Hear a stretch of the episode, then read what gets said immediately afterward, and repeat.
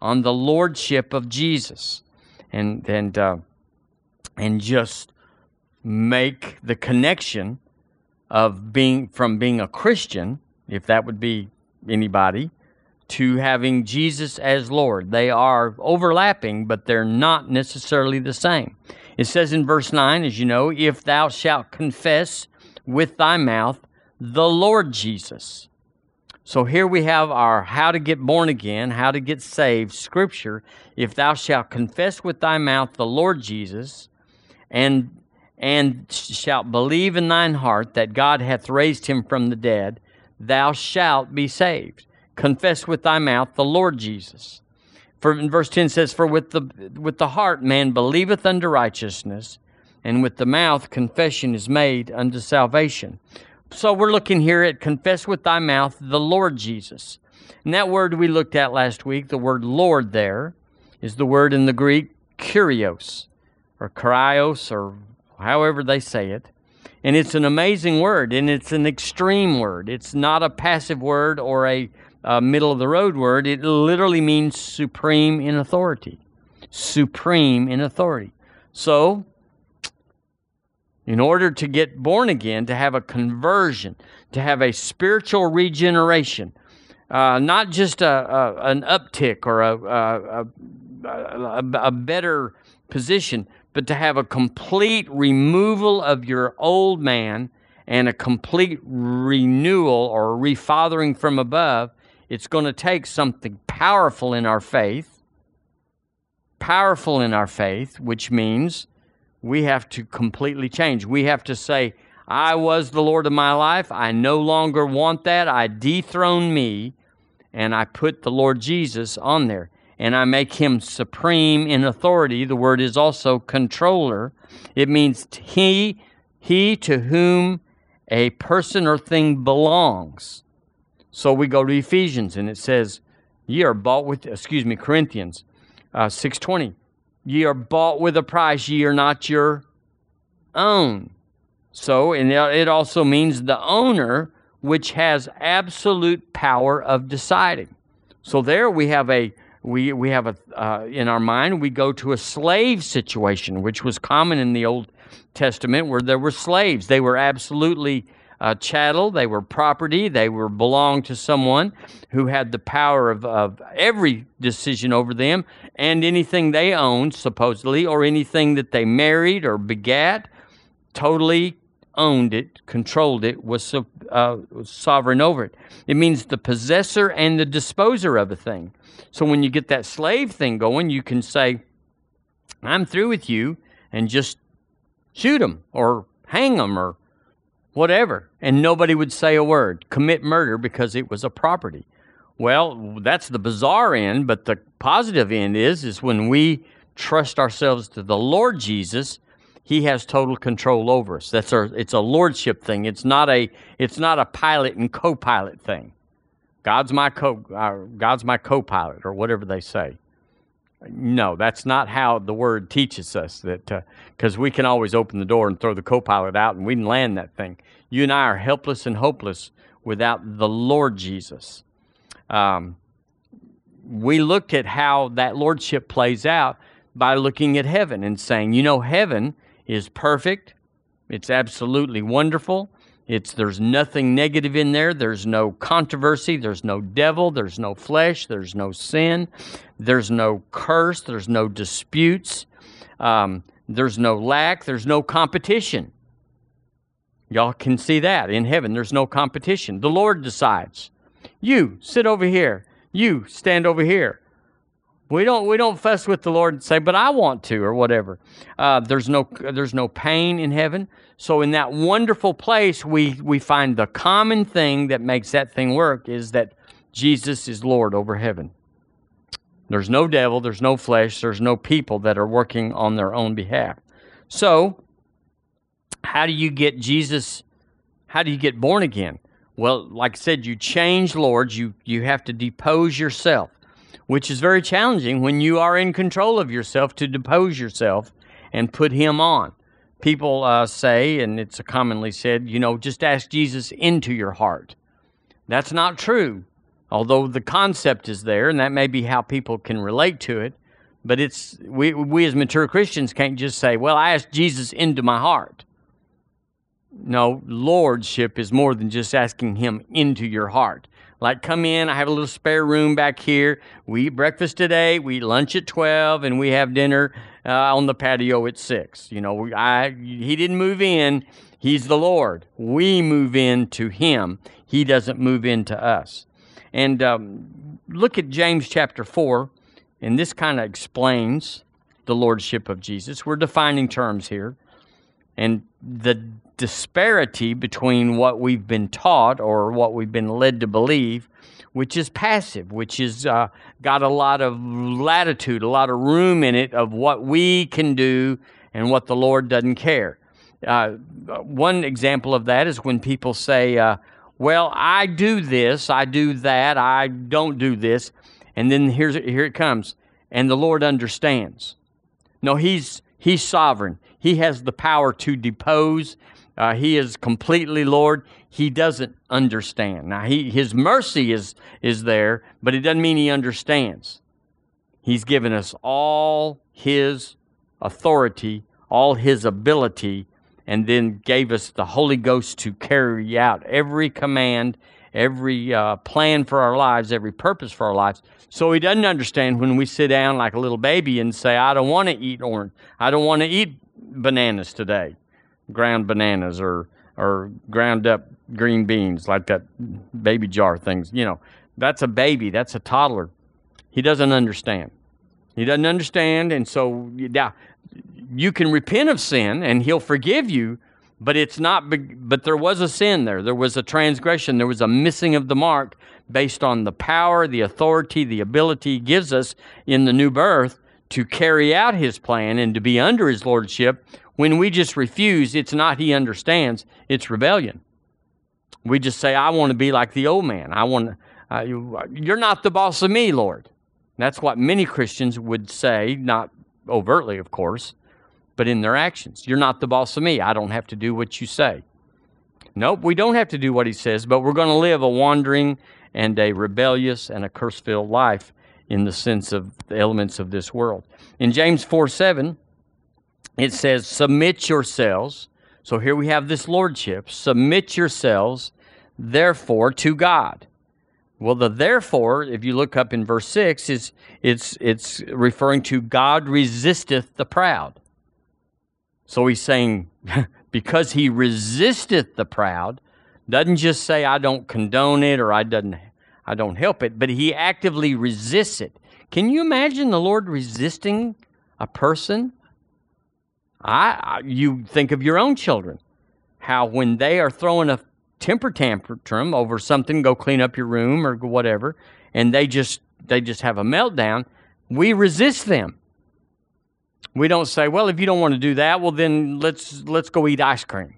No, we resist them and say, "Okay, now we're going to take this up to another level." Whatever that is, whatever that means. That's resisting the proud that says, the proud says, I don't have to do what you say. You're not the boss of my life. You're not my Lord. It's just not true. He is. He has the right of possession, the right of ownership. So then he says, if you'll submit yourselves to God, then you can resist the devil. So apparently, the devil here is a major factor in not having a good life. Would y'all agree with that?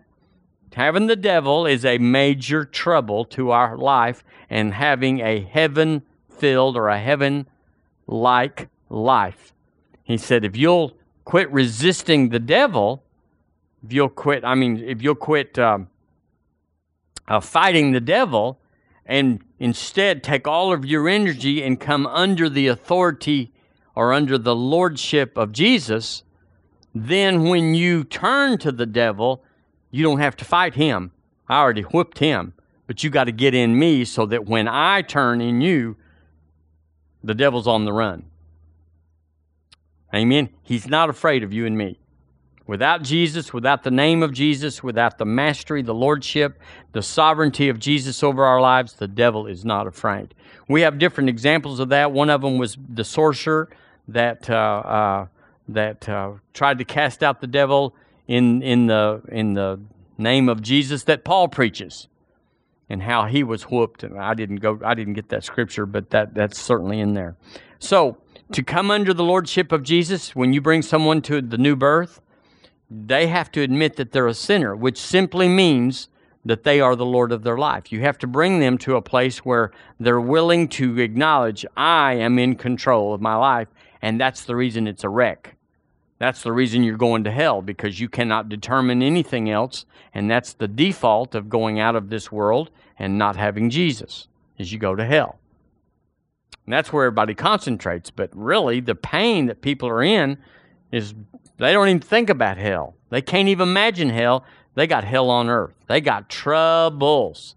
And the reason they're willing to consider a new Lord is because they cannot control their troubles and they cannot get out of them. So you just tell them, You're the Lord of your life. You need a new Lord, one that's good, one that'll never fail you, one that's already made a way for you specifically, and Jesus is that Lord. And then they'll turn. So you bring them to a place of uh, where they they want to switch lords. Then you introduce Jesus, but you always have to bring it to the place where you say, He is Lord. He's not just a, a bail bondsman. that'll bail you out of your trouble, and then you just bring the money from Aunt Nelda and pay off the bondman. He's Lord forever. He's it's not a fix. It's a change of life. I told you all about the uh, Gene Hollis testimony that he told me one time. He said if you take two horses and you put them out in the field and you somehow can induce them to run to the other side of the field, uh, uh, one of them will be faster than the other. But he said you can t- you can put a saddle and a rider on the slower horse and rerun, and the slower horse will outrun the faster horse because he's under authority. He's under leadership. He's under uh, dominion, as it were. He'll outrun him. And he told me that story. He says, "I'm a I'm a horseman, and I can tell you this is true because Junior couldn't outrun Coco or whatever his name was unless I was on him. And he said then Junior and me could outrun the other horse, even though there was more weight on him. Um, let's go to 2 Corinthians chapter 4. You know, what we're doing here is just explaining the kingdom because it doesn't matter what we want or what we would rather it doesn't matter how we really would think that we could have a better system in the kingdom and that we certainly would rather have one. We're explaining how it already is. I said we're explaining what the kingdom already is. It's unchangeable. Now the Lord, he could he set up the kingdom and he could have set it up any way he wanted to, but once he set it up, that's the way it is. And he set it up to say, my word is going to run and rule the kingdom and once I write it down so that you can hold me to account, he said, I will never change it. I and my word are the same. We are one.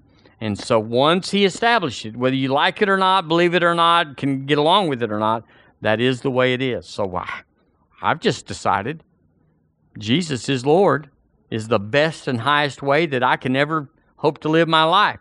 So let's just quit the crybaby or I don't want peaches, or I don't want bananas, you know, as a toddler, and I'm screaming my head off uh, in the floor saying, ah, You're not the boss of me. Just, just man up and say that. When Colin and Eric were growing up, here I go with them again. Colin would get in trouble all the time, and and uh, and Eric would just watch him and then tell his mother later, "I'm not going to do what Colin does," because he was getting thrashed. Colin was getting thrashed all the time.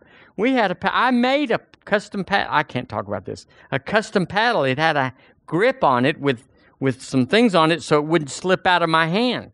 And oh, it was a good paddle. I should have patented that thing because it brought results. Hallelujah.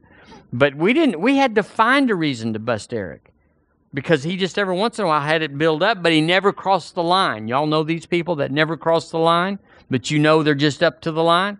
So every once in a while, we had to just make up something practically and just attach more evil to it than what was really there, just so we could bust him. Because the word says, if you'll spank them, the, you'll drive foolishness. At foolishness will be far from them. So I just decided to do what Jesus says get it right the first time instead of going through the process. Y'all know what the process is? The process is it's when you have something that you cook and and uh, You know you you know you don't want that that leftover. You know you're not going to eat that leftover, but you can't stand to just throw a good leftover out. So the process is is you put it in the refrigerator for 2 days. Then you throw it out saying this thing's old, it was dangerous, it might have this or that. Then you throw it away and everybody's happy. When the truth is, you could have just saved it, but we don't do that. We want to put it in the refrigerator. I know this is peculiar just to me, but that's how that's how I think. Hallelujah. Uh, 2 Corinthians chapter 4, verse 3 says, But if our gospel be hid, it is hid to them that are lost. That means to them that are Lord of their life. In whom, why are they lost? The word lost literally means darkened. In whom the God of this world hath blinded the minds of them which believe not so they are not able to resist being blinded. There's a power in believing that's able to resist the blinding of the devil. And the more you're in the Word and renew your mind to the Word, the more you're able to resist the blinding of the God of this world. Lest the light of the glorious gospel of Christ, this is what the blinding's for, who is the image of God, should shine unto them. So, our prayer or our endeavor or our goal is to get the light of the glorious gospel to shine on us.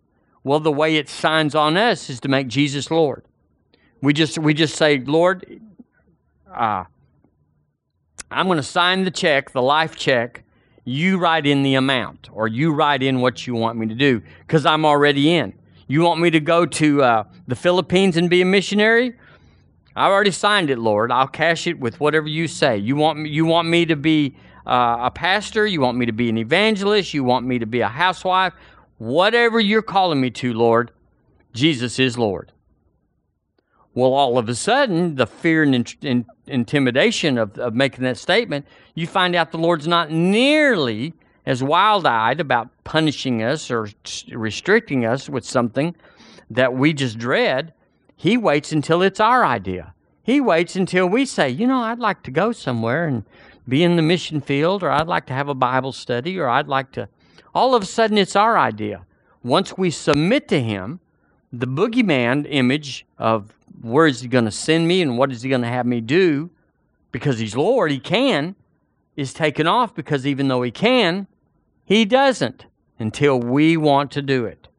I was always petrified, and I, I resisted the Lord when I was young because I really saw myself being on a. Because I saw in the Baptist church, we got them missionaries come in, and they told what kind of bugs they had to eat, and you know what kind of water they had to drink, and bless the Lord, we weren't needing any bugs at my house, and all of our water was crystal clean. I didn't want to be a missionary and go and tell these stories. Well, those people all went because it was in their heart to go. It was not in my heart to go.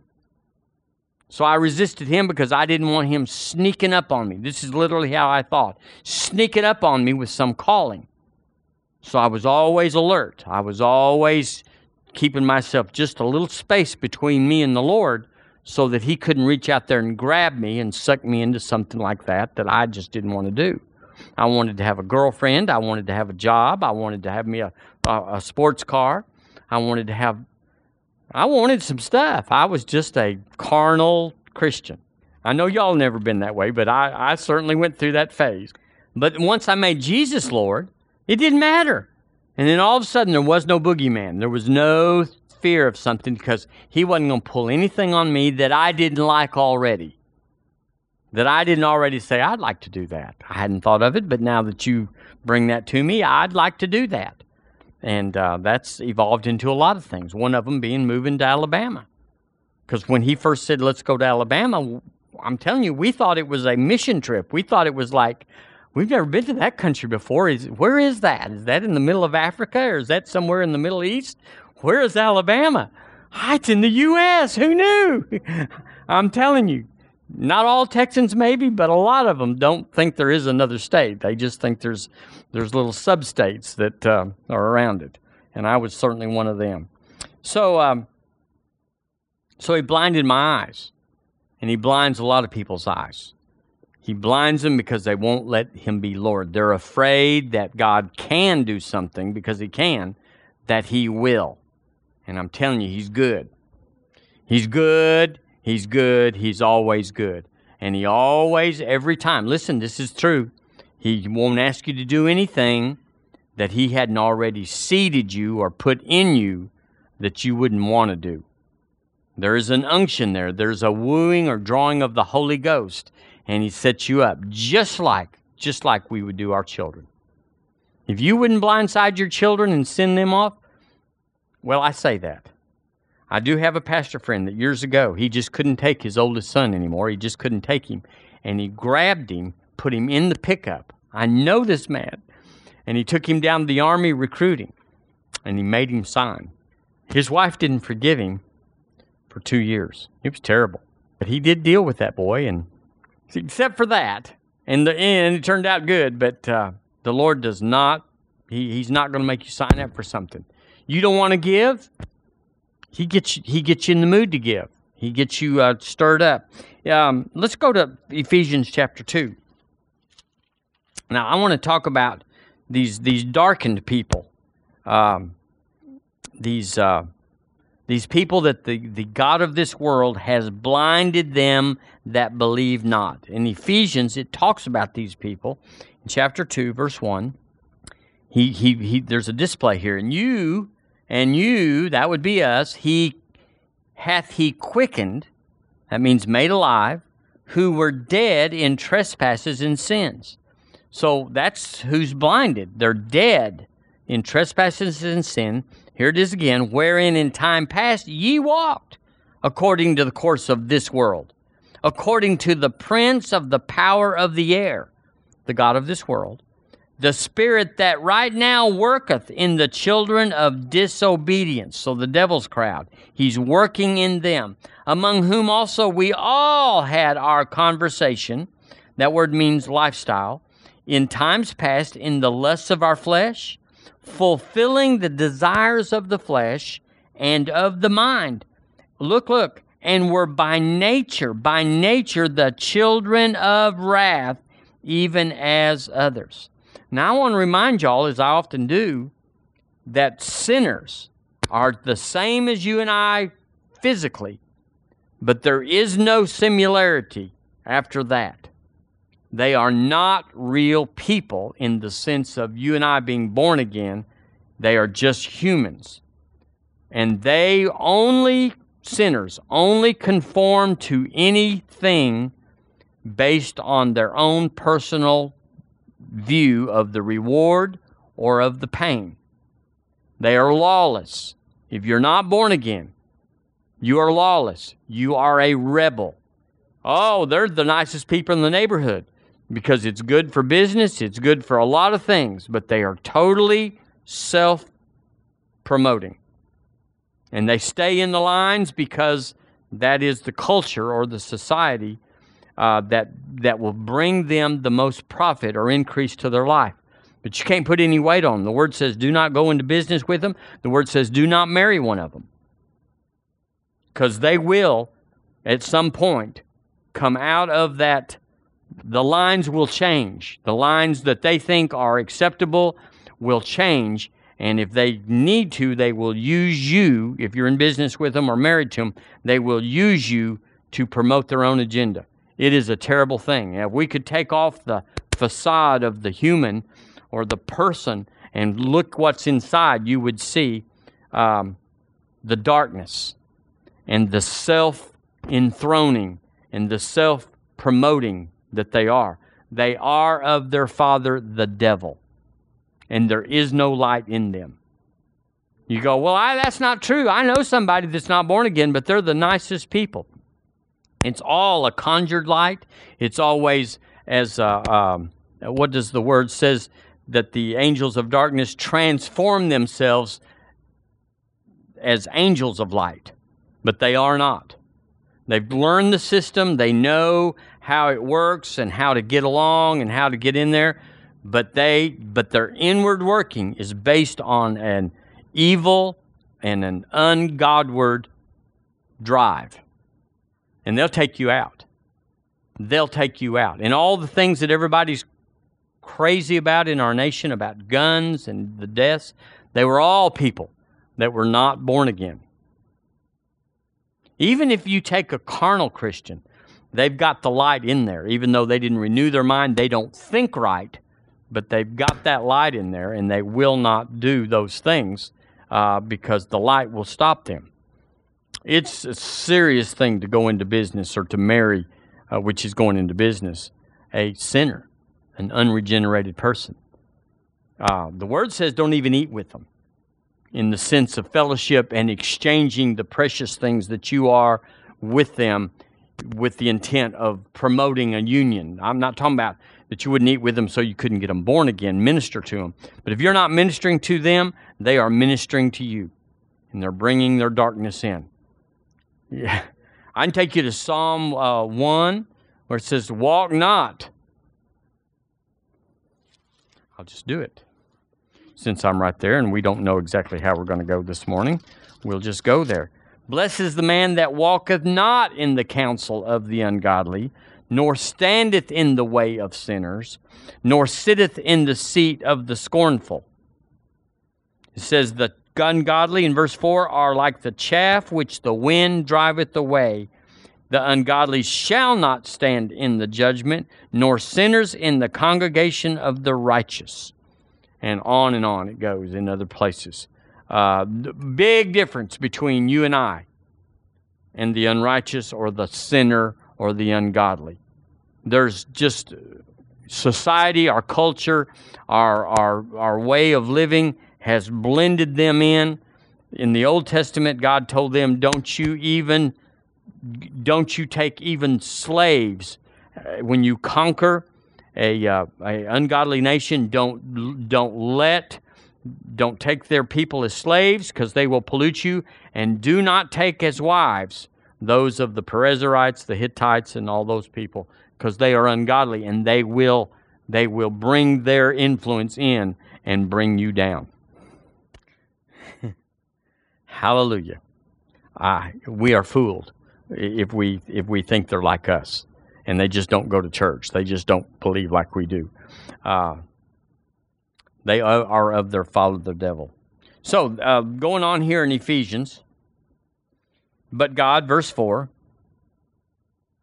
who is rich in mercy, for his great love wherewith he loved us, even when we were dead in sins, hath quickened us together with him, with Christ. By grace are ye saved, and hath raised us up together and made us sit together in heavenly places in Christ Jesus, that in the ages to come he might show the exceeding riches of his grace in his kindness toward us through Christ Jesus.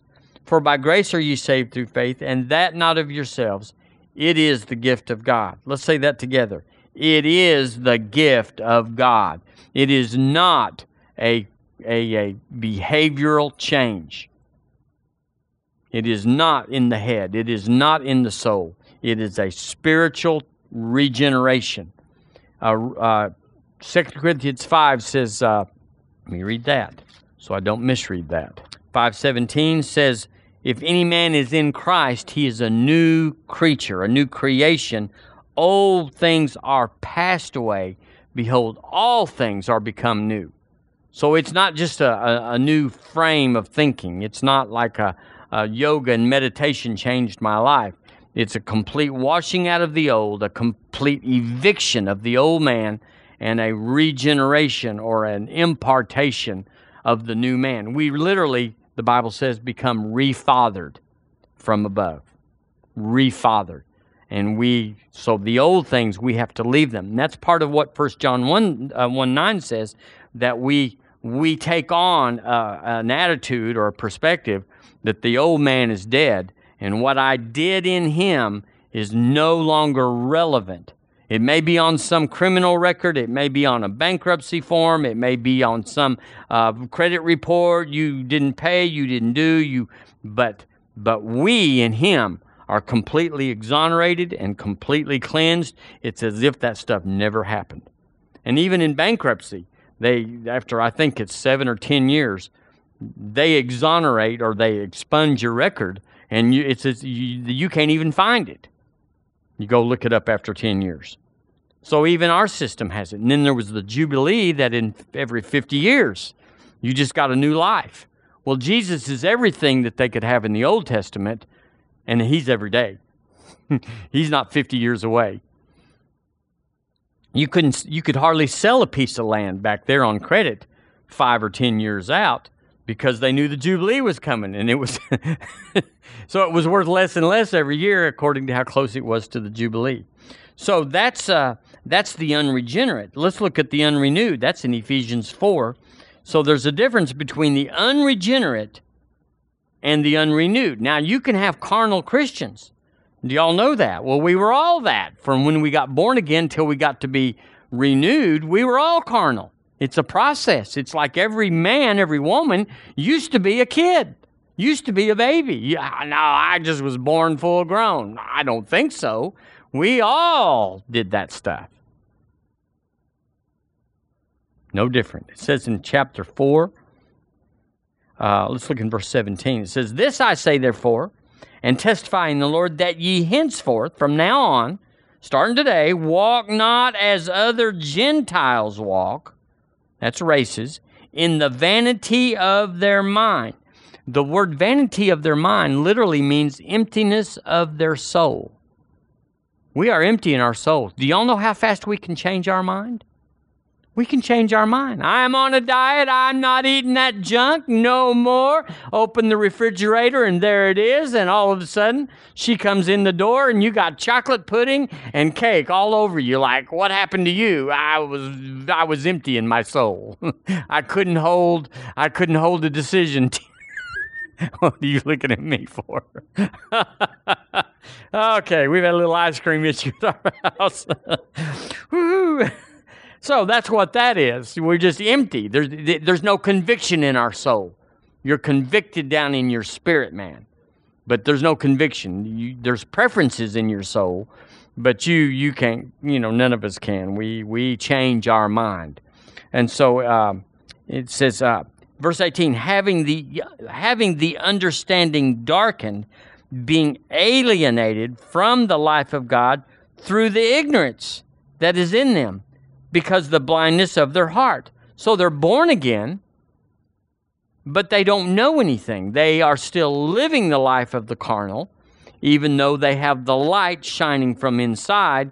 They don't fan the flame. They don't they don't they don't increase the new birth, the regeneration, and fan it by renewing their minds with the Word of God. Growing up spiritually, growing up from the inside, where you develop this inner man.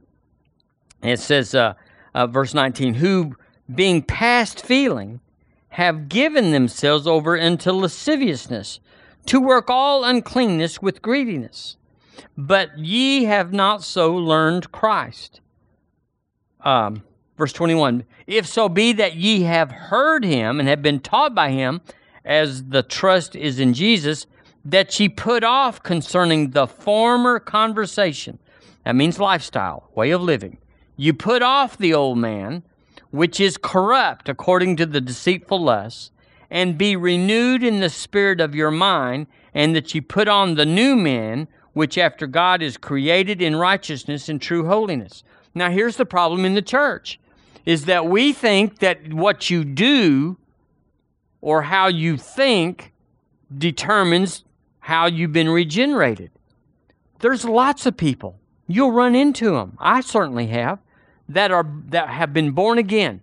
They they got regenerated in their human spirit. And the gifts of the callings of God are without repentance. He doesn't change his mind. But they're they're this man. They're the unrenewed man. They the devil came and stole out of them uh, and offended them. They got offended. You go to Mark chapter four and talks about the stones and the weeds and the and the shallow soil. They they got offended, and so they never grew.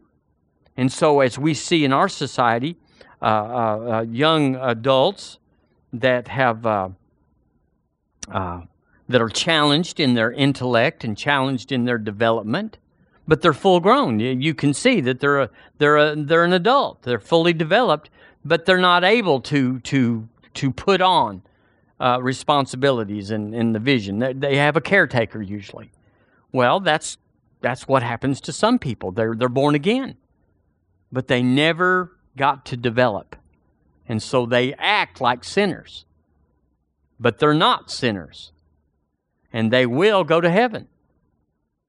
You go, well, they're acting terrible. Well, I know there's certain denominations. I can I can name, name them for you that throw them all under the bus. Well, even even if you sinned yesterday and you didn't repent of it, and you get run over by a truck, you're waking up in hell. Well, that's wrong. That's wrong. A child is a child. This this challenged adult that was born to these loving parents uh, didn't have a chance because of some some DNA or some disease or missing chromosome. I don't know, but you know what I'm talking about. As far as they just didn't have a chance. Well, they're they're uh, they're theirs. They're they're full of love. They're the nicest people there are on the planet because they you because you learn meanness, and so, but they're they're they're theirs. But then you take someone that's uh, that's never been born again, and they're moral and they're good. I tell the story in jails and, and to certain people when I'm witnessing about the, you know, who's going to go to heaven the grandma that was in church all of her life, had her grand sugars there, worked worked in the bazaar or whatever. But she never did make a connection to Jesus. She never got regenerated. She just knew about God, and informationally, she seemed to grow, but she never made a connection with the Lord Jesus down there. And then you you you you you pan out here and go to a hardened felon that's been convicted, and he's going to the death row, and he's on his way down there, and they, they put a minister in his life and he gets born again. But he's got all this mess in his life. Well, who's going to heaven? Well, everybody in the county jail, and I'm telling you, everybody, they say grandma's going to heaven, and this dude, we're putting him down. And it's just the opposite. They can't bear it. They cannot bear it that grandma, and that's who I use, their grandmother. When you're in jail down here at the county jail, all you know is your grandmother and your mother.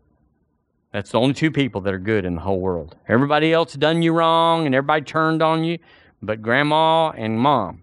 And so when you say, well, grandma that didn't make Jesus Lord is going to hell, uh, they told me down there, I've told you all this before, don't ever let them get between you and the door. And they started coming around. so I just backed up to the door. Ah, that's the way everybody is. They can't. They want it to be what? What are you doing? What are you doing with your life? So you could be a bank robber and be born again, and you could be a deacon in the church, a, an elder, a trustee. I mean, it'd have to be a religious form, and and and bust hell wide open. How can that be? Because it's all based on this part down in here. What what's what's in this part, not what's up here. Because we have all guilty as charged. We are. We've all contrived a righteousness in our soul that's not genuine to our spirit. We've all put on our best side when we had to, when we needed to, which is most of the time. Um, let's go on here. Um, big controversy in the kingdom. You know, if you get saved but you get into sin, even if you even if you marry someone, you divorce a woman and then you remarry. Well, you're going to hell and he's going to hell or she's going to hell.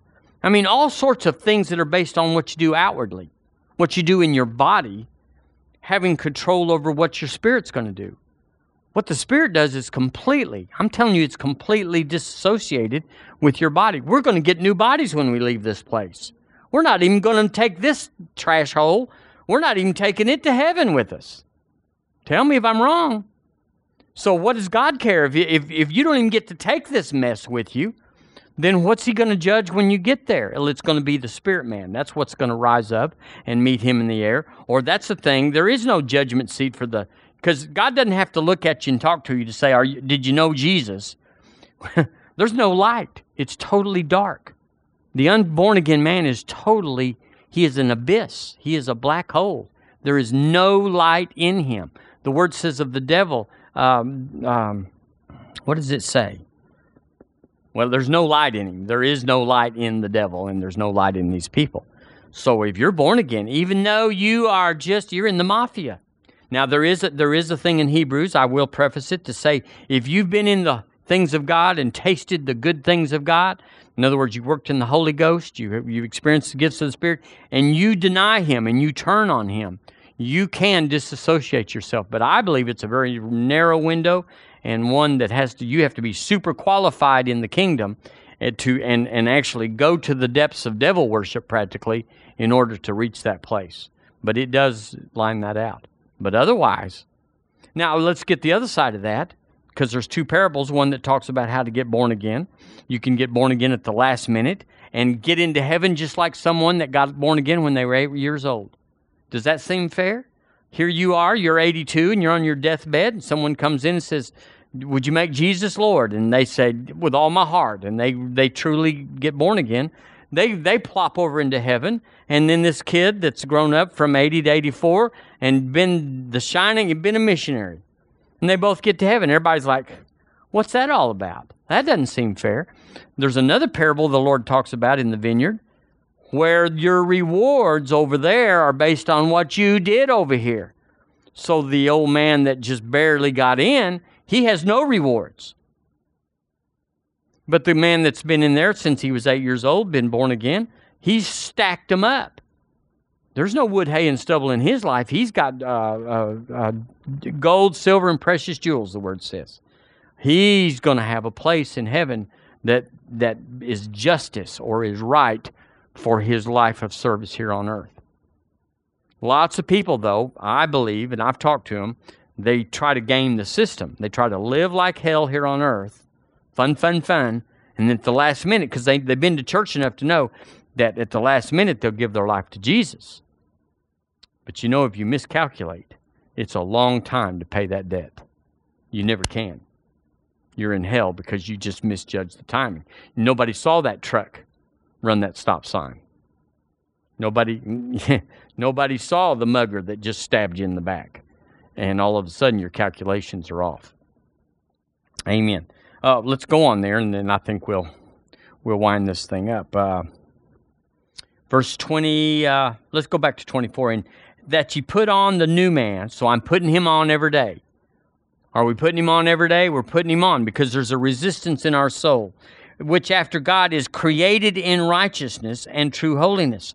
So we take the born again man the, that's down in here, the fire, the light, the, the life of God that's in us, and we feed that and we give place to that and we, we, uh, we allow it to be trained and we expose it to light and holiness and righteousness and we eschew evil and we, we, we separate ourselves from the unrighteous deeds of darkness. That's what he's talking about. Because if you don't, you'll be born again, but you'll be a light that's in the midst of darkness. And they'll always try to snuff you out. And, and they will. They'll snuff you out. You'll be just like them outwardly, even though you're born again on the inside. Verse 25 where, um, Wherefore, putting away lying. It's talking about a born again man here. Speak every, speak every man truth with his neighbor, for we are members one of another. Be ye angry, but sin not. Let not the sun go down upon your wrath. Neither give place to the devil. Point to yourself with me and say it. Neither give place to the devil. That's just this. This isn't a heaven and hell scripture. This is a living a life scripture. Give place to the devil. You're gonna you're gonna live a sinner life, even though you're going to heaven. You're gonna have hell on earth. God doesn't care. God has solved the sin problem, family. He has solved the sin problem. Jesus solved the sin problem. So when you sin, when I mess up, does God get, does he go wild eyed and say, oh, I lost one. Now he's going to hell and I lost him? Not at all. He doesn't, sin does not bother God. It bothers, it bothers God because it bothers us. It tears us up. The wages of sin are death. And when we sin, we invite death into our life. Every nothing works. Your marriage fails. Your business fails. Your money, uh, nothing works because of sin. So that's what bothers God is, is, is sin gets in our life, death gets in our life. But He doesn't quit loving us. What shall separate us from the love of God? The apostle said. Neither this and neither that. Nothing separates us. He loves us. So we have the prodigal story, the prodigal, where the father's out looking for uh, Junior every day, but he's off with riotous living. But father's looking every day. It's the story of enduring love. So, so if you get born again, you're good. But you could live a hell filled life on earth. Until you could be in the pig pen with the, with the swine, couldn't you? Uh, let him, this is the amazing verse here, verse 28 talking about to Christians, let him that stole steal no more. You'd go, well, why do you have to tell Christians don't steal? Because they don't know. They got born again, but they didn't get anything with their new birth. They didn't renew their minds. And I tell you, a lot of churches, they teach trash. They put you under the law, and nobody can bear it, and they get uh, they they run from the law. Uh, but rather let him labor, working with his hands the thing which is good, that he may have to give to him that needeth. Let's see where we're going here. Well, that's that's enough of that. So y'all get that? So making Jesus Lord, you you have to to get born again. You have to get him in your life. And there's no there's no tricky wicky way to do it. You can't just go down to the front. Well, I went down to the front, which is how I got. My experience was my my mother was after my dad. She was Baptist, he was Methodist, and I don't think dad was born again. None of none of the Methodists that I knew were. Most of the Methodists, and I'll have to take this off the tape, but most of the Methodists I know today are not born again. I hate it to say it, but I've just I've got a bunch of Methodists born again and some of them were trustees in their church. They just never get the gospel presented. I, I talked to one recently and I said, Has your pastor ever in all these years presented the gospel? Like, what's that? So I told her what the gospel was. She said, I've never heard that before. I've always just heard do good and don't do bad, and God will take care of you. Which brings up, let me tell you this story. I told I told Deborah yesterday. I saw the record of it a little boy in, a, in another country, not America, uh, got an audience with the Pope. It was a children's event. And uh, I think he was Albanian or something. And uh, asked the Pope through an interpreter, My daddy is an atheist. Will he get to go to heaven? And so the Pope had to answer that. And so the, uh, and then the little boy explained, uh, that he gave to a charity. He there was something that he did that was good. He gave to a charity or or or something. I forget that part. And the Pope looked at him and said, "Well, that's good, and that shows that he has God's love in him, or he couldn't have done that. But he's an atheist." And the Pope finally told him, "It's okay. Your daddy's your daddy's going to heaven." I mean, just it was a, just a blatant wraparound of. Uh, of, of talking to children, but he's on record of saying this man. So, so why would why would you can't tell? You got to witness to everybody.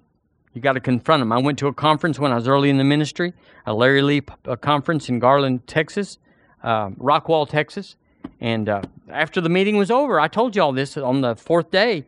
A Baptist deacon, been a deacon forty, been a deacon forty years. He was an older man. He got born again. Now, I don't know if he was really not born again or if he just got under a message and felt like, you know, he was under condemnation, but he wasn't confident with it. My point is, is he wasn't sure, and we ought to be sure. Now, if you're if you're running drugs and you're you had a and you and grandma got along when you were visiting her when you were eight and you got born again, but now you're running drugs because you got in the wrong crowd, nobody can tell that you're born again. So you have to minister to those people as if they're not born again but God's the judge. After it's out of our hands, which as soon as they die, well, then He He takes over. Well, everybody down there said I was probably saved. It doesn't matter. God's going to judge that based on did you have a regenerated spirit? That's all that matters.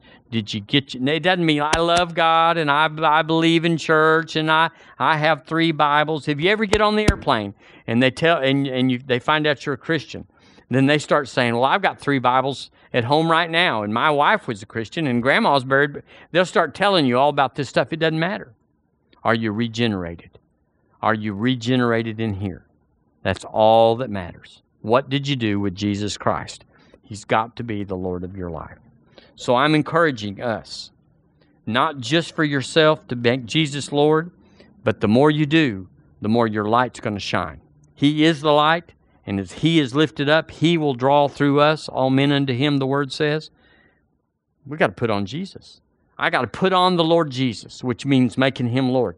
Not being arbitrary, not arguing with the Lord, not second guessing the Lord, being easily persuaded to believe. Assuming that what I heard was him rather than sitting back and arguing with him. Even when we spent that year just deciding where he wanted us to move or and then where, it wasn't arguing with the Lord. I was in, I just didn't want to go to the wrong place. And I sure didn't want to go and leave my church, which was good church, if I wasn't sure. So we prayed it out. We prayed it out. And for a year, we prayed it out. And one night, we went to a Bible study in our own church. And the Lord spoke and said, Separate unto me Barnabas and Saul, Acts 13. And we knew. So he'll tell you if you're born again. If you speak in tongues, you're born again. Just for the record. If you ever wonder, I wonder if I'm saved. You can't speak in tongues unless you're born again. Amen. There's some argument about that, but that's my personal. But you got to have you got to have the new birth. So, let your light shine. We put on the Lord Jesus. So, Lord, we do we we recommit, or we commit more, or we or we are we we we Lord we turn our sails into the wind of Holy Ghost, who's always lifting up the Lord Jesus. And Lord, we, we get off a mediocrity, uh, a, even a semi comfortableness that just says, hey, I'm good. I'm going to heaven. And what else is there? Oh, Lord, there's so much more. Otherwise, when at the new birth, you just zip us up to heaven. You just say, that's it. There's no more. But there is more. And Lord, I thank you for the witness of River Church and these wonderful Christians, these, these wonderful family that have made Jesus Lord of their life. And I thank you, Lord, for using us in these end days. Lord, let us have a clear image in our own hearts of what the Lordship of Jesus looks like through us. Not mediocre, not good enough, not that'll pass, but always striving in the sense of faith to, Lord, to be a brighter light and a louder voice. I ask you for boldness for River Church, Lord, that we would be bold to do whatever you would ask us because Jesus is Lord of our life. Amen. Amen. Amen. Woohoo! Jesus is Lord. It's the only thing, it's the only message we have actually, is that Jesus is Lord and that we're to look like Him, we're to act like Him, we're to put on the Lord Jesus. Who are you in Jesus? That's who you ought to be acting like. Amen. Does anybody need prayer this morning before we go? I'm going to ask you, Justin, to pick up your children before you go and not get home before you remember somebody's somebody's got them. Aren't they precious? Your babies are so precious. I'm telling you. I'm just what a blessing. What is a blessing. Lord, we pray for Justin right now. Thank you, Lord, for this man of God. Thank you, Lord, for giving him to us. And Lord, I thank you for his children. I thank you for his life. But now, Lord, I speak a piercing through for his life. Lord, that where things have just been sitting there simmering, not going anywhere, whatever that means. Lord, you've already you've already you've already excelled in his finances beyond what he could ask or imagine. I'm asking you for a miracle in his family and a miracle, Lord, for his life. Lord, he loves you, but Lord, I'm asking you for a, a rewarder of them that diligently seek him reward. And I speak peace into your life, wisdom upon you and through you, and a saving, a saving of souls, even in your own family, because of your strong stand for the Lord Jesus. I thank you for the conviction that you've demonstrated being an effect. I said an effect a changing, a life changing effect on everybody that's watching, wondering if you can follow through. I thank you, Lord, for persistence and perseverance, causing my brother to excel at his race. We uh, speak blessings upon him, blessings in Jesus' name. Amen. Amen. Hallelujah. We love you, Justin Taylor. You're a blessing. Amen. Amen. Anybody else? Everybody good? Let's meet back Wednesday night and renew our minds and and and and uh, paint the image of the Lord Jesus onto our souls. Amen. God bless you.